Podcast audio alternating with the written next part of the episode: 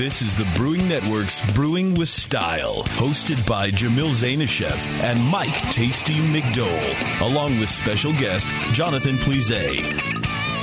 Now, here's Jamil. Hey, howdy. Hey, my brewing brothers and sisters. Hey, everybody. Welcome to Brewing with Style.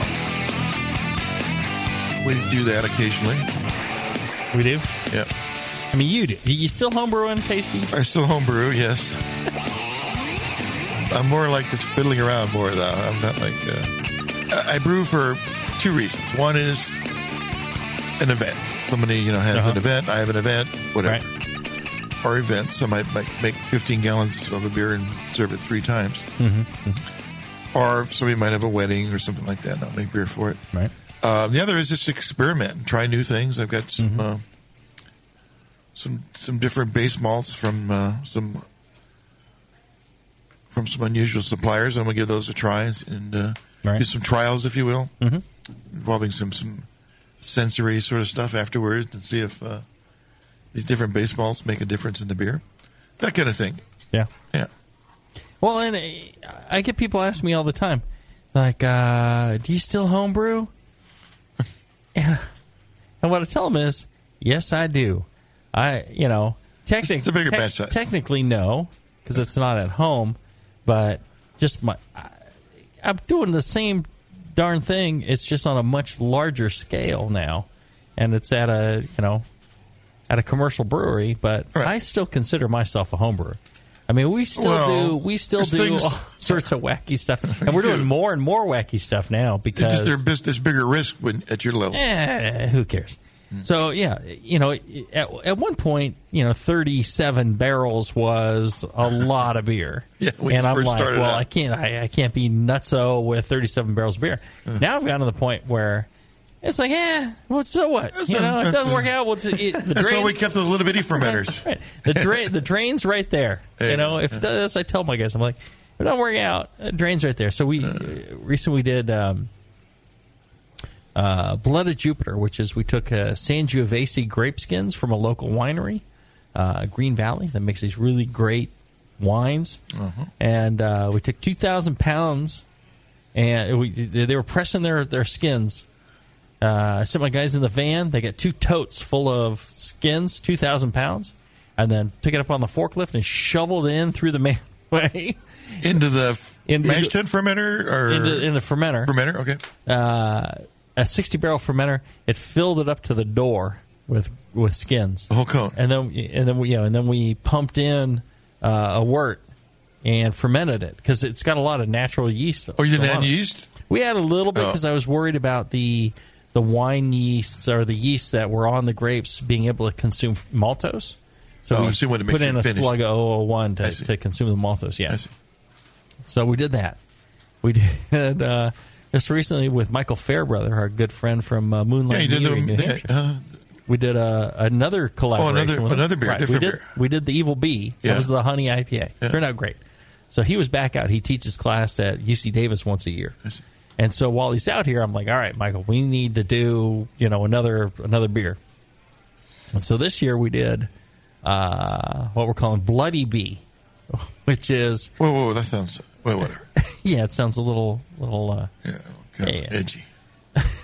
Well, so what it was is we were going to go with a Belgian, like a Belgian Golden, which we did, and then uh, we um, added 360 pounds. We only had like 20 barrels. We added 360 pounds of orange blossom honey after once fermentation was started. 360 pounds of orange blossom honey, 252 pounds of uh, blood orange puree. That's where the bloody part comes in. Oh, I see. Michael comes up with these great names. And then we uh, added uh, three pounds of uh, orange skin and 100 pounds of dextrose. And all that, we got up to, it's real close to 20% ABV. I was going to say this is like in the teens. Twenty. 20. Can I'm you- like, is that I want to? I want to do you- 20. Can you make a beer like that? Yeah, sure. Maybe not in Texas. A little higher, you where get your own TV show. Steve goes. Yeah, you could be like those Brewdog guys. No, they don't care. It's Texas. Come on. They let anything happen. It's weird. Especially in the crack. Um, Wow, twenty percent, Mhm. and uh, It's pretty good. It's not. he, knocked- it's he not knocked out. You say or- 20, 20 barrel. Yeah. So I, I I think I will net twenty barrels. I see. After the blood orange and the What other crap? I mean, stuff in you. and the honey. Oh no, it, it actually tastes pretty good. Does it? You know, even at seventy. Does it degrees, hide the alcohol? No. Well, Can't. seventy degrees, the alcohol. Everyone was like, "Wow, the alcohol's really mellow in this." Oh, even if, oh, well, Yeah. When it's cold, it might be. Uh, Right, right. I mean, you you, you get this warming Sure, you feeling know as it's it there. travels Right, down. right, right. But uh, yeah, it's not a harsh alcohol, so I'm Wow. excited about that. But you know, uh, it, get back to my point.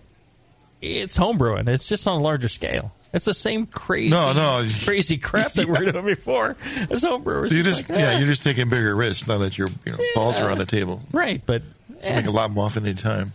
eh, we dump like three, four thousand dollars. Yeah, Big deal. just another CO two delivery. Right. Whatever. No, it's expensive, and we can't afford to dump three, four thousand dollars. But we we would anyways. Just like you know, as a home brewer, you should do the same thing, Oh no, always be prepared to uh, throw your beer away. Right? I mean, you know, but experimentation, homebrewing, that's you know, that's the the beauty of the hobby is Right. is being willing to take that risk. Yeah. You know, you and I have both run across homebrewers where it's like, oh, 25 cents for a Whirlfloc tablet? No, I can't. I can't afford that. That's like, really? I mean, what the hell are you homebrewing for? You Yeah. should homebrew, and you should say, oh, look, I can throw gold leaf in my my beer, and if it doesn't turn out, uh, it'll just go. You know, it'll feed the plants. No Yeah. problem. Right. You should be willing to do whatever crazy thing you think of Yep. and you should be willing to take that risk because the risk is fairly small. If I you if you can't afford, you know, Yeah. forty bucks or hundred bucks Right. for a batch of beer that's gone wrong, I don't know. It's one of those things that you kind of can't half-ass, or there's no point to it. Right? I mean, go for it. That's what you're saying. Yeah, if you're gonna go for it, you should go Right. for it fully. If you're going to be bold, be bold. Be a home brewer. Be, you know, go for it. Do do something Yeah. extra special. Pay it forward. I mean, that, uh, a lot of the uh, creativity in in, in uh, process and recipe development is coming from homebrewers. Mm-hmm. Those are the ones that aren't afraid to take a chance or dump a batch here and there, or just in general, Yeah. you know, take risks. They'll try something insane. Yeah. They'll take it to some some brewery and say, "Look, this was insane, but it worked." Or they'll And they'll become be like- professional themselves. They'll be like, "Holy crap! Yeah. yeah, you're right. Let's do a collaboration." Yeah. You know. But if you're just like, "Well, yeah, I made a pale ale and I didn't want to go over the recommended hopping," it's like, "What? Come on!" Yeah, take a chance here and there. Just five gallons or Right. ten gallons, whatever your batch size is, and uh, make another one the next day. That's normal. You can have both both things. Mm-hmm. There you go. Well, and uh, Speaking of beer, yeah, kind of thirsty. What's this show about? we're gonna do Scottish ales. So Oh. not Scotch ale. Yeah, Scotch ale, wee heavy, the the the big boy. Yeah. We're doing the Scottish ales, the shilling ales. Yeah. The sixty shilling, seventy shilling, eighty shilling, ninety shilling. Uh, Those aren't my strong suit. The shilling was like a a thing that the brewers had to pay tax based on the strength of the beer or the Mm-hmm. amount of malt or whatever it was, and that was the number of shillings of tax that they would pay. Amount of tax? Right. So it was sixty shillings, seventy shillings, eighty, and that that's what uh, relates to it. You can go to uh, Scotland today, and you will see um, seventy shilling on all the time. Huh. You never see sixty shilling. You never see eighty shilling. You never see ninety shilling. You see seventy because that's like you know the daily drinker. You know, I see. 60's a little too small.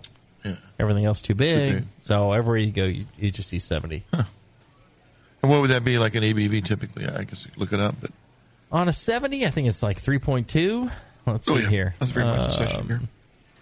Yeah, 3.2 to 3.9 on the 70 shilling is what uh, Scottish Heavy, which is what the style, the 2015 guidelines call it. Um, Wow. Yeah, Scottish they Heavy. call that a heavy. Huh? Yeah. Um, I got it. I got it. I got it, Steve. you, messed, right. you missed me up by, by scrolling scrolling Sorry. up. Scroll, scroll back down. Go back. You had it perfect. Then slide this page over. There, there you go. All right. No, I I know the yes. So there's uh, they call it uh, the light, the heavy, and the export. Oh, 60, export. 70, 80. which is what they do in the style guide. But if you go to Scotland, pretty much they have 70 shilling on, and you just say, give me a 70 shilling. That's what they got. Yeah, you don't ask What, for uh, okay, heavy. Is there other beers like bottled? Would they have like a bottled uh, export or? Uh, There might be, but I never saw any. You never of them saw any, any sign of No, that? No. Uh, you know, they list uh, commercial examples on the 70. Uh, Caledonia Smooth, McEwan 70, Orkney Raven Ale, Tennent Special Ale. Um, yeah, I don't know.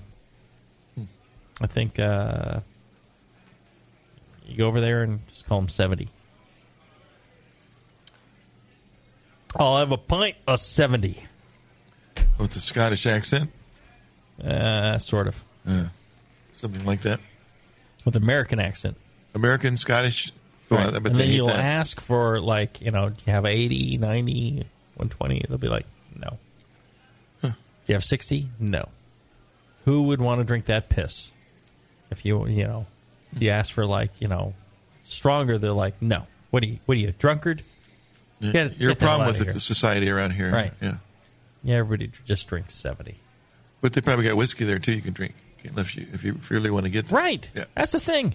Country built on whiskey, and they're like hammering on you for wanting something stronger than 70. Huh? What's that about? There you go. Like, you got something bigger than 3.2% ABV? No. Fuck you. There you go. Actually, the people are quite nice over there. So, No, and I yeah, it'd be fun to drink that beer for although a while. Although some bartenders, they're just like, oh no, what are you, what are you looking at? What are you guys doing, kids?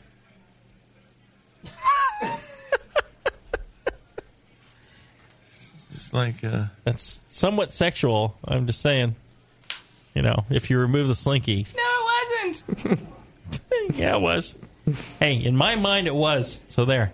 All right. So Scottish heavy. What isn't? Overall impression: a malt-focused, generally caramelly beer with perhaps a few esters and occasionally a butterscotch aftertaste.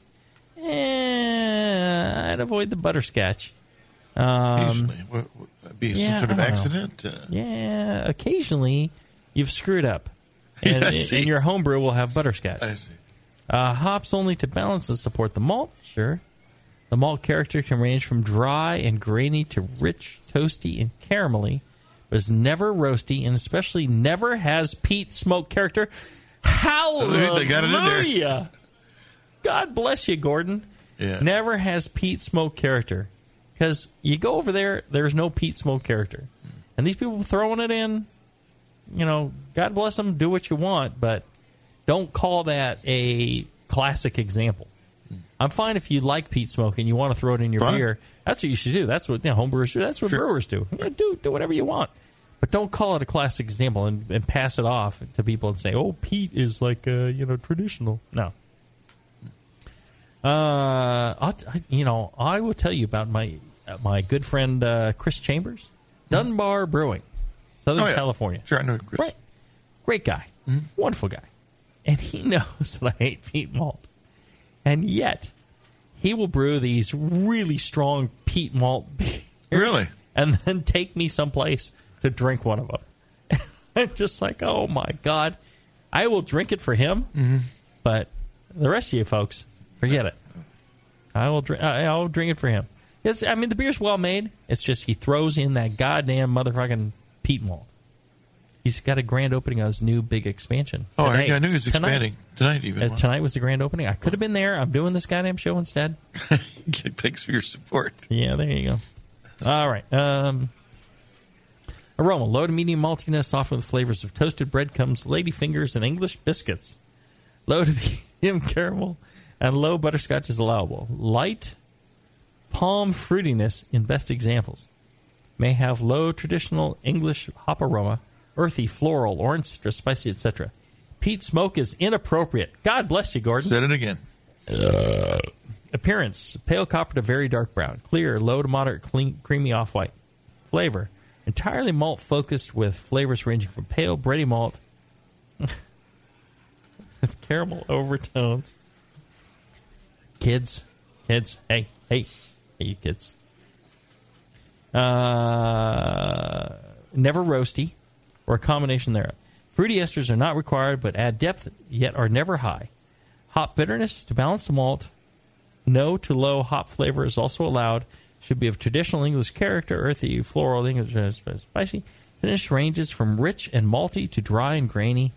A sub, subtle butterscotch character is allowable or acceptable. However, burnt sugars are not.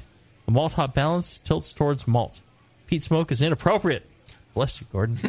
uh, mouthfeel, medium low to medium body. Low to moderate carbonation. Can be relatively rich and creamy to dry and grainy. Uh, comments malt focused ales that, that gain the vast majority of their character from specialty malts, never the process. Burning malt or wort sugars via kettle caramelization is not traditional, nor is any blatantly butterscotch character. Most frequently, a dra- uh, draft product. Uh, smoke character is inappropriate, and they found traditionally would have come from the peat in the source water. Hmm. I don't believe that. If you ever run, I I used to use peat moss in uh, conditioning water for discus fish. It tastes like dirt. Does not taste smoky. It tastes like dirt. I see. Um, people still say that, but you know, somebody said that early on, and they just kept going with it. Uh, Scottish ales with smoke character should be entered as classic style smoke beer. Classic ingredients, characters, ingredients: uh, Scotch pale malt, grits or flaked maize, brewers, caramel for color. Later adapted to use additional ingredients such as the amber and brown malts, crystal wheat malts, roasted grains, dark sugars for color, but not the roasty flavor. Sugar adjuncts are traditional, clean, or slightly fruity yeast. Peat smoke malt is inauthentic and inappropriate. God bless you, Gordon. Uh, style comparison similar character, wee heavy, but much smaller. Uh, statistics 1035 to 1040. Final gravity 1010 to 1015.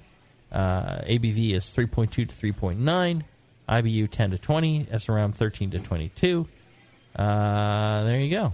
Um, I am very pleased with this write up. There's very little to complain with it. Um, that's really come a long way since the early early time. Cleared some things up, huh? That's Very good. good. Very good. I, I I I like that one. I like that one. I think the water peat thing is still stupid, but I'm sure somebody complained that it was getting taken out. But uh, yeah, there you go.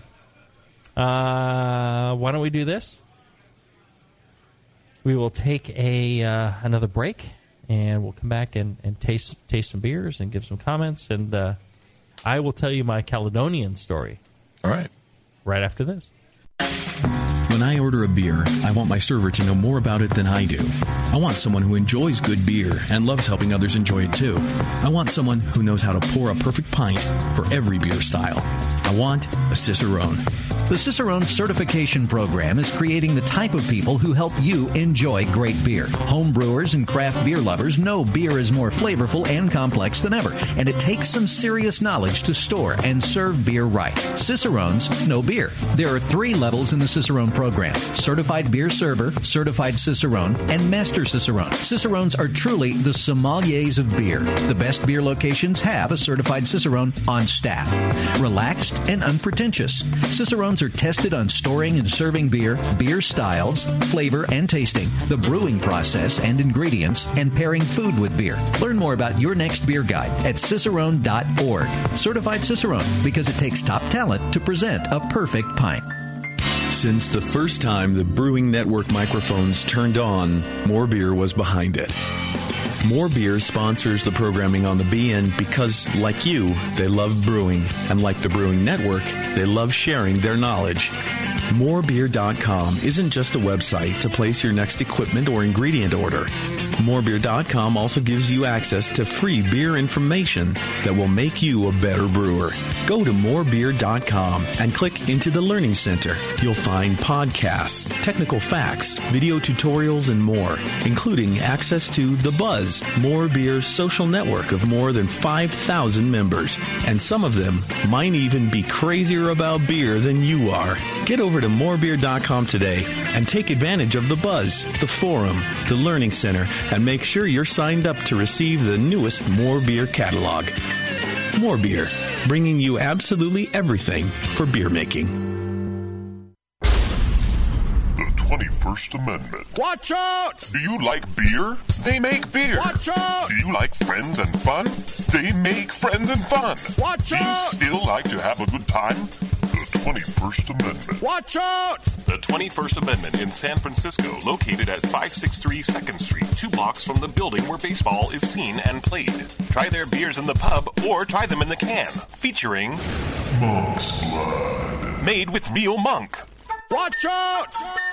So why not have the best time of your life? Go to the 21A and Sean O'Sullivan will personally greet you with a can of Monk's Blood. The 21st Amendment. Watch out! This advertisement is not in any way affiliated nor associated with the 21st Amendment Bar and Pub, nor its subsidiaries or affiliates. This telecast is not copywritten by the 21st Amendment for the private use of the Brewing Network. Any use of this telecast without Jamil Zainasheff's consent is prohibited. Suck it, JP. There are two types of people in the world naughty and nice. GrogTag is letting you tell it like it is with their naughty or nice labels for the holidays. Grandma getting you down? Slap a naughty label on that four year old pale ale and put it under the tree. Did your Uncle Sal add you to his will? Well, he deserves your freshest batch of IPA with a custom nice label. Pick up one set of each and take 25% off your order by either entering code NAUGHTY or NICE at checkout. We all know how much beer you have to get rid of, so why not make it look good? Go find them at grogtag.com and don't forget to sign up for their newsletter to learn about the Gifting with GrogTag 12 day sale during Christmas. GrogTag. At least your beer will look good.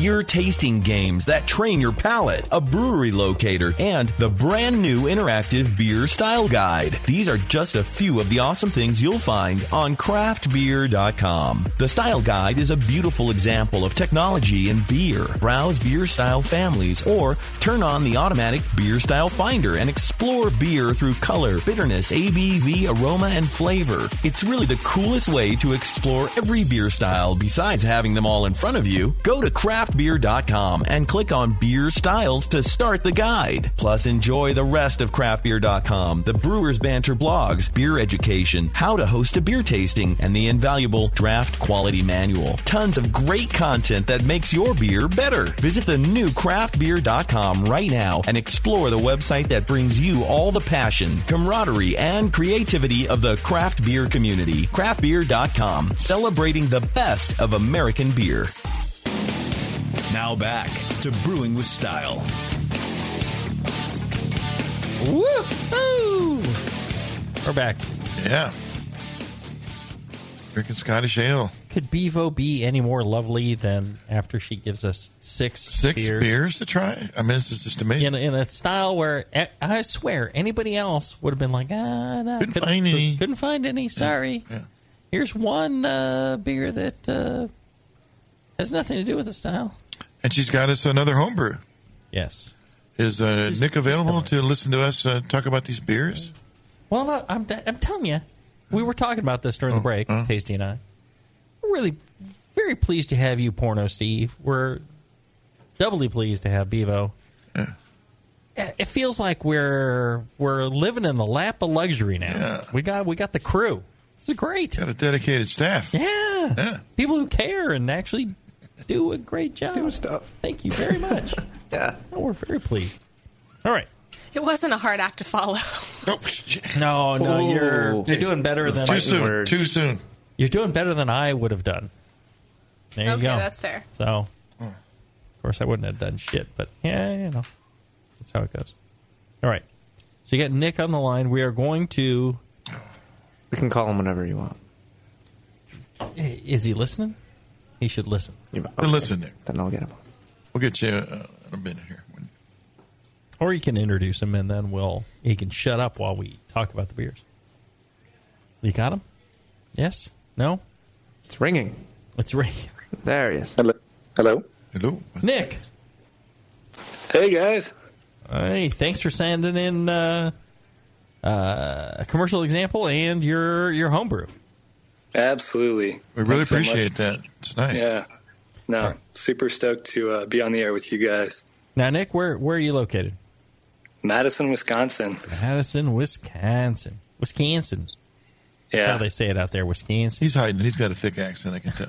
Oh yeah, he's hiding. Oh yeah. I, I see the, Almost I- I- Canadian there, isn't he? People, There people, people like him on, on Fargo. I mean, really, you know. Oh, that's a couple states over then. Oh yeah, just just over to the right there, eh? Hey. Hey, uh, could, could I just say m- my home shop is the Wine and Hop Shop, and uh, they're awesome. Good. I tell you, you should be supporting your local homebrew shop because that's what that's makes it. where homebrewers come from. They don't come from online shops; they come from the local shops almost always. Right.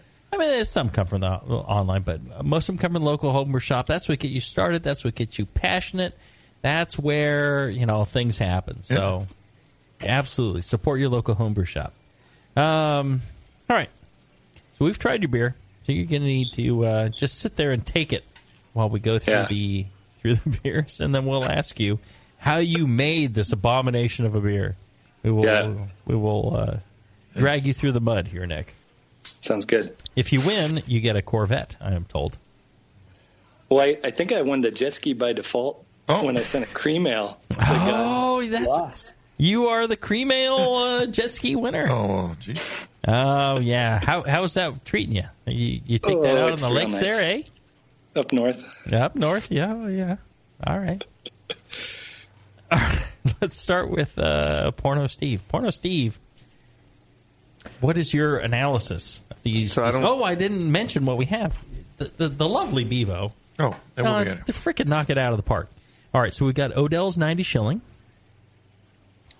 We have uh, Belhaven uh, Scottish Ale in the blue label, the which says the original Scottish craft, which is different than how they how I've always had Belhaven in the bottle, which is this clear bottle. Yes. This, so they, they got the brown 12 ounce.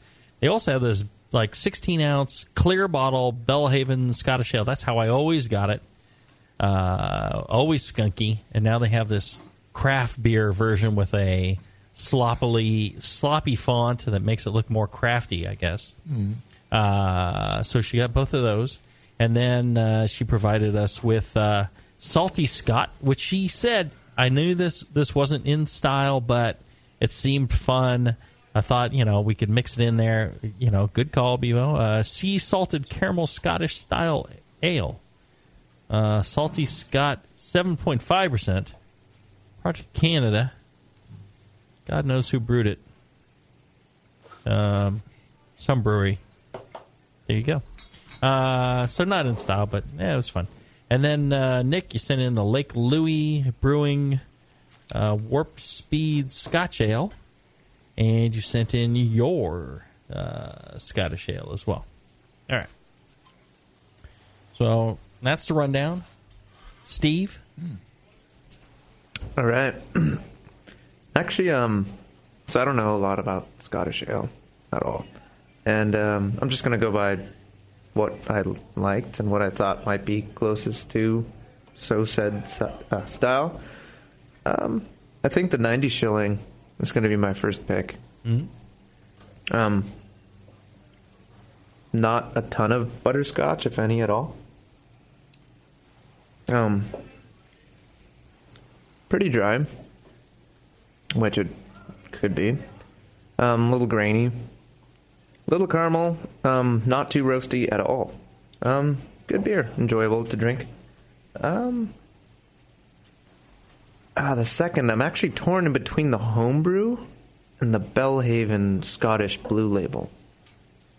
The Belhaven Scottish Blue Label has a lot of butterscotch going on in it. A lot of caramel. I get a lot of butterscotch at the very end. It's in the aroma. Yeah, that too. Um, but at the same time, it's not overly roasty too, so that's all right. I actually do like the homebrew a lot too. Um, yeah, nice dry finish. Um, yeah, I can't really pick out anything that's done. I mean, that stands out. That's really bad about it. Uh-huh. I, I enjoy drinking. I would enjoy drinking that. Um, as far as the what is that? The Saint, the Louie Lake Louie. The Lake Lake, Louie. the Lake Louis is just I can't. I don't even want to drink it anymore. so there's obviously a lot wrong with it. There's a demon in that. Yeah, it's it's it's very corpse corpsey. It's very corpsey. That's Yeah. and then It's like, I uh, got to get that meat out of the, that rotting meat out of the back of the refrigerator. oh yeah, it's like got that Perhaps thing going on. BJCP should add corpsey to the yeah, taste allowable. Yeah. Oh, okay. Um, then the other Belhaven Scottish is just skunked, like Mm-hmm. The clear really, bottle. Mm-hmm. really, really bad. Yeah, clear bottle is really bad. Um, what's this one? The salty sea salt one. I mean, it's Salty it's all right, Scott. but it's um, caramel. I mean, it's like so sweet and caramel. Mm-hmm. It would not be close to the style that it describes. I don't think. Mm-hmm. So I don't even know if you could consider it anywhere close to that. Okay, so your ranking is number one. 90 shilling. Number two. two. I'll go with uh, the Belhaven. Number uh, the blue three. label. Homebrew. Number four. I'm going to go with the clear label. Clear label. Uh-huh. Yeah. Number five. Skunk.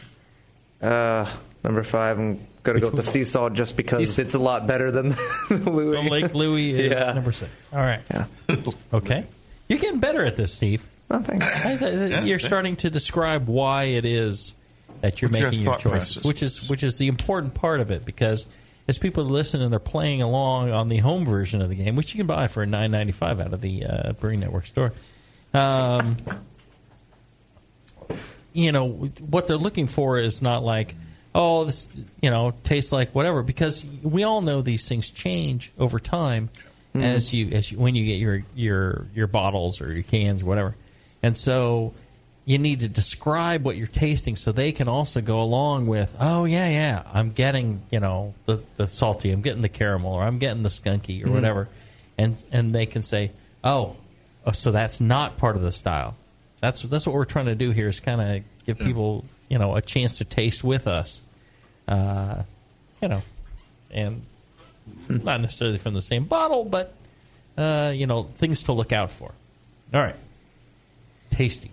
All right. Well, um, you know, in sort of like a best of show format, I've, I've, I've thrown out the uh, the Lake Louie, which uh, has uh, some really weird things going on there. The well skunked uh, Belhaven, and uh, I don't think the salty Scott is right to style. Mm-hmm. Obviously, beers aren't doesn't have a salt character to it.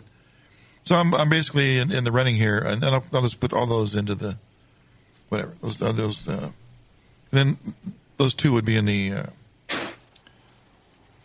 and those three would be in the uh, did not did not to compete category. But the uh, the uh, Odell uh, 90 is really good. I like that beer. Mhm. I think it's it pretty much what I can glean from the style. And the other ones I've tasted, people put these in front of me quite a bit. Uh, it's it's really good. I like the way it's understated. You know, low low uh, low roast, low you know, low character, nice and clean. Um, the the uh, the Belhaven uh, uh, brown bottle uh, does it has a little more uh, diacetyl character than I can would probably want to get a pour of. I think it'd be a little bit more than I could uh, get through. Uh, wouldn't order a second pint because of that. And uh, coming in second, I have Nick's Nick's beer, which is really good. It has, just a bit, a little bit of a vegetative aroma. I can't quite place what it is. Maybe it's an aging thing. Uh, but all in all, I, I like I like the beer a lot. I could drink multiple pints of uh, of your beer, Nick. All right. All right. So you've got uh, 90 shilling is first. Nick. Nick is number two. Belhaven. Belhaven Craft is number three, and all the rest are I'm just in the loser in, loser in- bracket. in in the in the crapper. Yeah. Okay.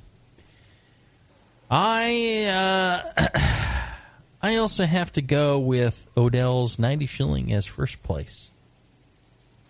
I think that that's a quality beer. The thing that I don't like about it, as far as drinking Scottish beer in Scotland, is it's too bitter. Yeah, it's same. too hoppy. Yeah. It's a little too dry. Too Americanized, maybe. Too Americanized. Right.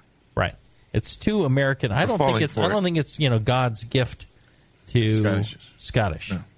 But it's damn, It's just good damn beer. good beer. Yeah. Right. I could drink a, a, a few gallons of this. Yeah. That's a great beer. Um, is it the best example of Scottish ninety? I don't think so. No, but uh, that's solid. You know, as as to what we have on the table. Uh, I would go second place. I would give to Nick. I think that the thing that detracts on this one is what you're saying. I, I think it actually has a little bit more malt complexity than the Odell's. I think what Tasty was saying with the it's got a bit of a vegetal kind of thing going on, but what I think it is is kind of a Munich malt uh, kind of character that An is- ester that's yeah, it's a weird Munich malt thing. Expressing itself a little bit it kind of comes across kind of grainy, vegetally, DMS-y. Um, so maybe a different selection of Munich malt on that, or something. A different, you know, a different brand of Munich malt, perhaps. But it shows great malt character. Um, it shows clean ferment. I think that both of these, the Odell's and and Nick's, do not have the body of the Belhaven. Now, the Belhaven, part of the body is some diacetyl.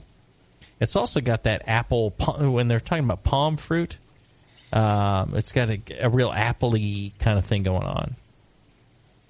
Um, so I'd have Odell's number one, Nick number two, uh, the Belhaven number three, the Belhaven Craft number three. I would go with the Belhaven. Eh, no, I'm going to throw the Salty Scott in as number four, even though it's completely out of style. It's I drinkable. thought- I, actually thought it was pretty well made, and it's Yeah. caramelly and salty. No, no, it's a fine beer. You can enjoy drinking it, yeah. I could drink that. Yeah, that's not bad. That's pretty good. Um, and I'd put that over the Belhaven Clear, which is so skunky. When I popped the top on that thing, filled the room instantly. It was just skunk everywhere. Um, so I'm so glad to see Belhaven doing uh, you know, brown bottles. long neck, and, yeah. yeah. And then lastly, I would have the Lake Louie, which there's some fermentation problems or something going on, and uh, it's uh, I think somebody might have actually died in the fermenter. Somebody fell in. Don't be cruel. Don't Do an be cruel. inventory. But I, I, I just don't think it has the fermentation character that is appropriate to the style, which is a fairly clean fermentation. You can have some subtle hints of maybe some diacetyl, some Yeah. subtle hints of some, uh, you know, apple, uh, you know, some subtle hints of these things. But it should still be pretty clean. I brewed my Scottish ales with 001. Oh, that's right. And you know, I like, you know, that was medals in the second round. Oh my God! You know, the beer, the beer would be four basis. years old, and you're meddling with it. right? So, I think that you know fermentation character is important on this. All right, Nick, you have come in second place. You did not win the Corvette tonight, Well done, Nick. but uh, that's still well done in a field of of uh, some pretty impressive beers there. Uh, you want to share with us how you brewed this beer, what your recipe was? I have uh, three words: brewing classic styles. Hey, well, I, I think it's first place. I'm, I'm, I'm re- Changing go. his mind now. Changing my mind. There we go. this. Yeah, I think the only thing is maybe maybe the Munich malt you used. Yeah, I was I was taking a look. It's, it's best malts uh, Munich, and it was the seven point six SRM one or whatever, and it was four percent. Um, you know, looking at my recipe, the the only the only thing that I feel like I could be doing differently is maybe mashing in a little higher to maybe get more of that body you're talking about. Yeah, and, uh, yeah, that would help. yeah. But I used 001 and fermented right at 65, and Right. yeah. Uh, you know, one thing that I've been really dialing in, um, Madison Water up here in Wisconsin is, uh, you know, I, maybe if I'm remembering the water book correctly, is it groundwater maybe? And so it's high bicarbonate. Uh-huh. So I, I just kind of went with the water. I, I, you know, I bought the test kit and, you know, tested it myself. And I was a chemistry major, so I have some sort of reproducibility with that stuff. But I, uh, you know, the pH, I'm still dialing it in on this all grain system that Blickman came out with this Brew Easy thing, Mhm. and uh, you know, it's it's kind of wacky to mash in with 15 gallons, like your sparge water and everything, you know, and so you have like a small volume in the top, and then you add your grains, and then watch the pH shift, and then you start recirculating, and it changes dynamically. So still figuring that out. So I don't know Right. if you have any tips on What, what maybe kind that- of mash pH did you get once it was recirculating for a bit? you know, it dropped down, but it, you know, so it started out when it was just sort of like the the dough in Mm-hmm. before the recirc. It was like five eight, Mm. and then once I started recirculating, dropped down to five six. So it's a little high. Yeah, yeah. Um, hmm. I mean, that might be related. Uh, you know, I I would uh, if it were me, I might you know dose a little bit of uh, uh, you know acid into either phosphoric or lactic into my my mash water to kind of pull me down a little bit further. Yeah. You're starting, yeah. Get it, Oh yeah. You know what your starting gravity is for your strike water? I mean, the pH of the strike water? The starting gravity of the strike water. Uh, the, the pH, yeah. Zero. Zero. The, It's, the uh, pH. So I think the starting pH is like seven four, seven Yeah, five. get that down to seven. Yeah. I used to I used to take my my water, all my brewing water, Yeah. and I'd adjust that before I started. That's what I would, do. I'd- I would I- knock it down to five two. Oh, the, all the Yeah, water yeah. to five two. Yeah, all the, wa- my water to five two Wow. with acid. The Gordon Strong guy wrote this book that came out that talked about Yeah, that's crap. Fuck, I think taking taking the water down to uh, five five. Really? You know, Uh-huh. Just RO water. Yeah. Wow. RO. Well, all right. So here's the thing. pH readings on RO water or distilled water is meaningless. Yeah. That's that. That, that doesn't mean anything. It's it's so unstable that whatever pH reading you get doesn't. Because there's mean no anything. buffers there at all. Right. It's like it's right. buffered. Yeah, yeah. So you can't you can't believe that. Got it. So I love Gordon, but that's bad advice. Um, you you got to have some some buffering uh, salts in there, and the the best thing to do is you know so your your starting water your tap water is seven four you said seven two Yeah, I can pull up. I used the Palmer, Yeah.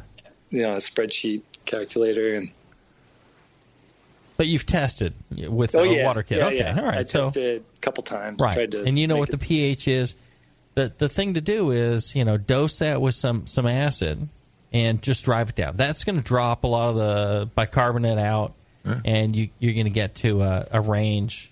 And if if you drop your water to 5.2 Mm-hmm. then you know a, a, a grist like this will settle out into the 5 5 2 5 4 range. No Got it. uh, if you have something that's a much darker beer, don't drive it down quite so much because that roast is going to drive it down even further. If you have Oh, something really pale, um, you know, five two is the the way to go. Um, you- maybe in five one. If you're something like this that's kind of in between, you can go drive your water down to you know five two to five four, and you should be fine. Thanks. So you know, try that. I, that may have some, you know, maybe if this was, you know, what was the final pH of the beer? That I have not tested.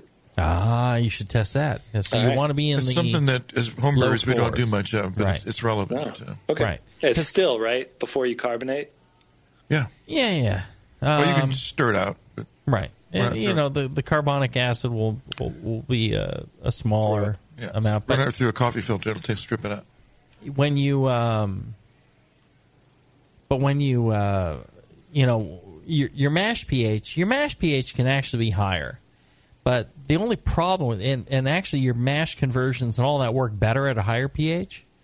But when you really what you want to finish out at what the kettle, you know, your your your boil and all that wants to be at a lower pH and your your finishing pH wants to be even lower than that. Um, and that's the problem with having a higher mash pH. It's not that it's bad for the mash; it's bad for the final process. Affects your in, in, in Uh, yeah. Right. Yeah. But uh, you know, so that might be part of the relationship there because it, it, it tastes really good. It's just that Thanks. one little thing. I think you're Yeah. real you're real close. You know, a couple I- of things, and, and you and you could have a Corvette. Yeah. well, you still got the beer. If you do, check check the finished pH. Right. You Yeah, no, always do, yeah. add acid after the fact. Yeah. Oh, Try it. You can, in fact, you can try your you Mm-hmm. can see what your beer would be like if it was a lower pH. This blew my mind. Yeah. Right. Right. But it's it's good. It's solid. Like I said, I think that's the number one uh, winner right there. Yay! Yeah, if it wasn't for these other guys, for this I would, I would have given you the Corvette. You'd be the guy. Mm-hmm. I, I just got to say, my, my father in law loves that Lake Louie, and that's why I sent it. nice. What It do you was- think of the was lake, Louie? Did you did you have a bottle? That, uh, this one's completely fouled here. You know, uh, what I've tasted a lot of times is kind of like a diacetyl, like comes and goes. You know, um, in his fermentations over the you know few years I've been living up here, it's it's interesting. Now, I- not not BSing here, but if you're tasting just Nick's beer and the the Odell, Mm-hmm. which one has a richer malty character? Oh, uh, Nick's. Which one has you know the right balance? All right. Seriously, that's a good beer. That's a good Scottish ale right there. It's a good recipe, I'll tell you that. That's good stuff. Yeah, you, d- you did a great job with it. The Odell's coming across a little too hoppy and, and dry. I mean, if I'm looking for good Scottish Yeah. ale, You're right in there, Nick. Yeah. yeah, yeah, that's good. In You fact, did a good in job. fact, I think I'm. Yeah, yeah, yeah. Now I'm thinking as war- yours warms up, and I'm uh, right appreciating this maltiness. Yeah, I like yeah, yours. I, yours is I more was worried typical. it dried out too much. Got down to ten ten and started at ten fifty. Right. And uh, like I thought that like it went Yeah. towards the grainy side of things. You know, sort of like Right, right. It's like yeah. Yeah, once it dries out, uh, you know, the graininess pops, and maybe that's another part of uh, you know the whole Mhm. thing. Yeah, uh, like you're saying, if you went a higher mash temp, and uh, yeah, higher mash temp. yeah, Thanks, thanks, you guys. Yeah, you're you're, you're killing it. And then, and then uh, you know, you know, check your water, and and you're good. Good job. Get some of that phosphoric acid at, at uh, what's the name of the homebrew uh, shop? That would be the Wine and Hop Shop in They'll Madison, have it. Wisconsin. They'll have it. right. Next time in, in Wisconsin, I'll I'll I'll s- I'll swing by. Come on by. Yeah. Well, thank you very much, Nick, for uh, for playing along and uh, sending in beers. Uh, all the rest of you out there, you uh, you should absolutely send us beers, just like Nick did, and uh, maybe you too could win the Corvette. Uh, send it to the lovely Bevo Bevo at uh, BrewingNetwork.com. Bevo with two e's, and uh, she will she will coordinate for you to ship us your elixir of of love. Yeah. and we will uh, talk about it here on the show. Yeah, love to have you on. All right, great. Thanks again, Nick. All right, let's take a short break. When we come back, we will uh, have more interesting information on Scottish ales right after this. Your support of the Brewing Network means everything to us. We couldn't produce shows without you. And we love giving you something extra for that support, like Brew Your Own magazine. You already know it's a great brewing magazine full of recipes, equipment how to's, discussions of beer styles, and brewing techniques. Whether you're new to brewing and just starting out or you're an old pro, you'll always learn something from the articles in Brew Your Own. Plus, there are amazing special issues like plans for building a Brutus 10 system, 250 classic clone recipes, and the Homebrewer's Answer Book. Brew Your Own magazine and BYO.com are awesome resources for brewer, whether for yourself or as a gift. When you subscribe or resubscribe from the Brewing Network homepage, you directly support programs like this. Get a great magazine and support the Brewing Network. Subscribe to Brew Your Own right from thebrewingnetwork.com. A few things happened 30 years ago. ARPANET migrated to TCP/IP, and the Internet was born. Revenge of Jedi was renamed Return of the Jedi and opened in theaters. Mila Kunis and Emily Blunt were born, beginning a rad fantasy in my mind. But all of that pales next to the fact that HopTech opened its doors and began blowing homebrewers right out of their mash tuns. HopTech doesn't fuck around. Real people shipping awesome shit straight to you. Their new website is fast and easy to navigate. Or just call 800 379 4677 and let badass bitch Jade and the gadget guy Roberto blow their warm load of customer service all over you. So visit the site or visit the store in Dublin, California and support those that support you. Get your brewing on at hoptech.com. Are you looking for a simple brewing system that's great for all grain brewing, but everything on the market seems to be full of compromises? Blickman Engineering has the answer. The Blickman Brew Easy All Grain Brewing System. The Brew Easy is a complete system with easy upgrades and a beautiful compact design, perfect for any size brewing location. At its core, the Brew Easy is built on two gorgeous Blickman Boilermaker brew kettles, a high temperature March pump, and either a top tier gas burner or the new Boil Coil electric heater. The Brew Easy adapter lid allows the pots to stack on top of each other, forming an efficient, strong, and compact brewing setup that comes in 5, 10, and 20 gallon batch sizes. Upgrade your Brew Easy system with full automated control by adding a Blickman Tower of Power temp controller and make moving around easy with the Blickman Kettle Cart. The Brew Easy is modular. If you already own a Boilermaker kettle, you can build your Brew Easy by purchasing just the modules you need. The new Brew Easy all grain brewing system. See it today at BlickmanEngineering.com and brew with Blickman quality on your new Brew Easy easy. Do you know the three most important rules in brewing? Sanitation, sanitation, and sanitation. And no one does it better than Five Star Chemicals. Five Star knows sanitation. You can only sanitize clean equipment. And Five Star knows how to clean too. For craft brewers and home brewers, Five Star has what you need to keep your fermenters, serving tanks, kegs, and draft lines sparkling and free of any beer spoiling bacteria. PBW, caustic, acid cleaners, Star San, Saniclean, lubricants and defoamers, pH stabilizers, and more. Five Star Chemicals has cleaning supplies, safety supplies, heat exchangers, pumps, hoses, and valves. And Five Star is proud to offer eco friendly products that exceed customer expectations. If you have a cleaning problem, you need the Five Star solution. Visit 5starchemicals.com or call 800 782 7019. 800 782 7019 and get the five star treatment today. Introducing Clarity Ferm from White Labs, an amazing tool for pro brewers and home brewers. Clarity Ferm is an endoprotease that will reduce chill haze and increase the stability of your beer and produces gluten reduced beer. Clarity Ferm is easy to use. Just add it when you pitch your yeast, and Clarity Ferm will do its work during fermentation. When fermentation is complete, chill haze will already have been addressed. In addition, reduce the gluten content in beers made with barley and wheat with Clarity Ferm. Most beers made with Clarity Ferm will test below 20 parts per million, the current international standard for gluten free. Better looking and more stable beer with the added benefit of reduced gluten so you can pour your beer for more friends and customers. Why wouldn't you use Clarity Ferm? Clarity Ferm from White Labs. The reasons are crystal clear. Learn more at whitelabs.com. Williams Brewing is your online resource for prompt delivery of quality home brewing supplies. Since 1979, Williams Brewing has offered the finest equipment and the freshest ingredients, backed by the best customer service in the business. Do you like to mash using efficient fly sparging, but would like an easy way to heat your strike and sparge water? Enter the new Brewer's Edge electric mash water heater, a plug in anywhere precisely controlled heater for strike and sparge water. Ditch the fumes and second burner and make mashing easy. Go to williamsbrewing.com today and browse their vast selection. That's williamsbrewing.com. Orders placed by 4 p.m. Pacific Time weekdays ship the same day. Brewing is easy the Williams way.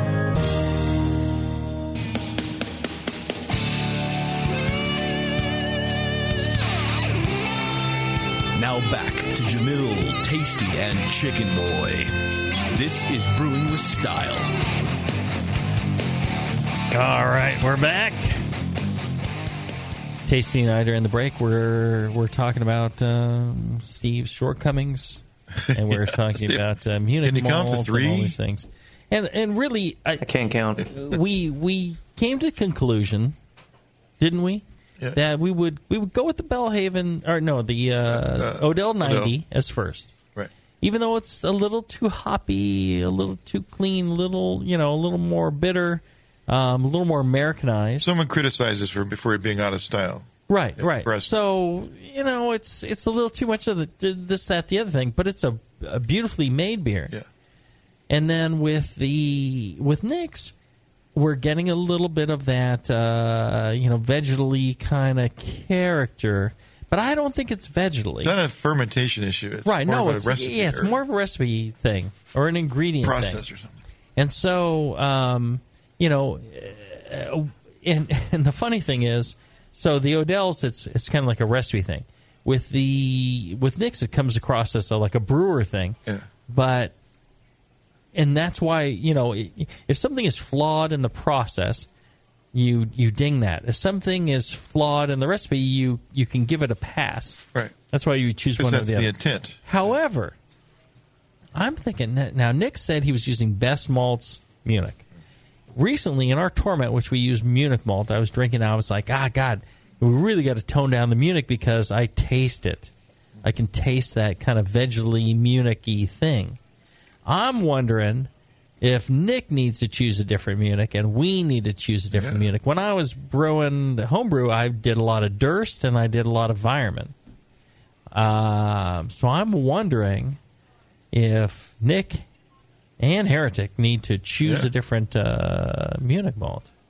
I mean, I, I've used it in a number of things. It's been fine, but um, yeah, it's got me At higher levels of say one malt versus another, you may get a, a different you know Right. representation. Might might be something else.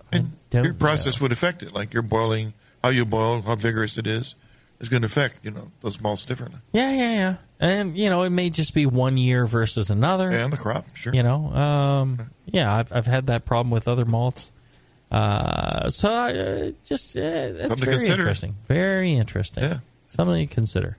All right, uh, my Scottish uh, heavy seventy shilling, and you can you know crank this down, crank this up just by changing the amount of base malt.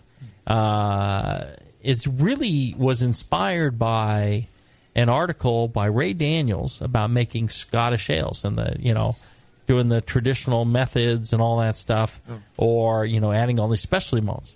And he listed a whole bunch of specialty malts, and I and and, and that turned out really good. But what I did was I adjusted my specialty malts based on feedback from competition, and got to a point where Tasty, you know, hey, multiple second round medals for that Scottish ale because of In the you first know- round, you'd place first, second, third. Yes, I right. I have swept the category Yeah. with, with with that. That's your boy. best swept, most swept category. Right. And um, and I've gotten m- multiple gold medals in the second round. Uh, in that category. In that category, right? Yeah, I mean, at the same time, yeah. Um, so it, it, this is dialed in. This is a quality recipe. Well, Nick's Uh, using it. He's a smart guy. Right. Yeah. th- This is a winner. Um, but I think you know, choice of ingredients makes a difference. Yeah. Uh, you know, little tweaks, you know, with water and all that. I mean, if you if you're gonna, It's a session you know, beer. You know, you got everything is going to show up. beat somebody over the head with, uh, you know, then then you know that could be, you know, something special. Yep. Uh, but thanks to Ray Daniel for getting me, uh, you know, started down that road, and I think, uh, you know, turns out turns out a great beer. Uh, OG ten thirty eight, finishing gravity uh, ten fourteen. Uh, it's only sixty three percent apparent uh, attenuation. 15 IBU, 13 SRM, alcohol is 3.2 ABV. You're going to uh, put in um, 6.5 pounds, 3 point, or 2.95 kilograms British Pale Ale malt.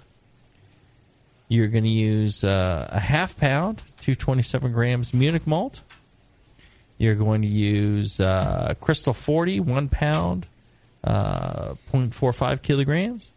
Uh, honey malt, uh, 0.5 pounds, 227 grams. Crystal 120, a quarter pound, one 113 grams. And a little bit of pale chocolate, uh, 200 love pale chocolate, 3 ounce, uh, 85 grams. You're going to mash it at 158 degrees Fahrenheit, 70 C. Well, Nick did that? Uh, I don't know. Uh, maybe you should go even higher. Maybe you could go up. Right. Can you really go higher? Isn't that like? Uh, Didn't we do the Lagunitas, Lagunitas beers at 165, 162 No, or we something? didn't do- We did no. 162, yeah. no. Yeah, yeah. Oh, yeah, yeah, yeah, yeah. Go back. Go, yeah, yeah, yeah, yeah. Go Yeah, back, go back so. to the archives. I'm just saying. Uh, Kent Goldings, you're going to do 5% alpha acid, 60 minutes, three quarter ounce, 21 grams. Gives you about 15 IBUs using Rager. I like to use White Labs California Ale 001 on this, or you can use the Wyeast American Ale uh, 1056. Uh, people use Scottish Ale and all that. Of course they would. And then and that's fine. But I'll tell you, you know, you use the, the Cal Ale and you're winning gold medals in the in the second round of the NHC. Why do you think that is? This is obviously we need to know this. I think, you know, Does the Scottish yeast make it worse, or It gives it a little bit more of a funk. Almost seems like a little bit of almost contamination. It's got a kind of an interesting ester or, or profile that you know gives it a little bit off, a little bit off. Uh, and like I said, if you want to make a sixty shilling, you uh, decrease your base malt, um, or if you want to make eight shilling, you increase your base malt, and you know makes a great beer. Um, couldn't couldn't be better. yeah, yeah, those beers are great. Yeah. Well, there you go. Nice. Thanks. Have you ever made a Scottish ale, Scott? Nope, Uh, I never entered that in a competition. You were always in the way. no, I'm the only one. Yeah. Only one in the room has made the Scottish ale. Yep. Good stuff. Great, easy drinking beer. Oh yeah. I would say that uh, you know if you're if you're looking to uh, uh, make a great Scottish ale, you know look at look to those ingredients. Look to you know your process. I think you know Nick's really close to uh, you know slamming an award-winning uh, uh, Scottish right there. Yeah. I believe so. Very nice. Well, there you go. All right. Another fine show. Um, you know, make sure to check out oh Adam and Eve. Check out their ten goodies that they give you. You go there, use off code Jamil J A M I L. They're going to give you a free gift for her, free gift for him, free gift for both of you. Uh, six free adult DVDs, including Porno Steve in Texas Crack Hunter, Yes. and uh, free shipping. he All for the- using that's the offer the code. cowboy hat. all for yeah. two a big That's one and a little one. Yeah, uh, all for using the offer code Jamil J A M I L. Chin strap on both. Adam Eve. Chin strap That's J M J A M I L. Okay, Yes. gotcha, gotcha. at adamandeve.com. Yeah. And check out the Brewing Network store, brewingnetwork.com slash store. Lots of goodies in there. They've got uh, your uh, your uh, porta potty uh, branded Brewing Network. That's they've right. got the uh, they've got the, uh, the the the Uber vehicle. They've got it all. It's all there. right it there and uh, check it out. All that you buy goes to brew- bottom line of the Brewing Network and help support this show. So check it out, brewingnetwork.com slash store. Until then, everybody, brew strong. And often.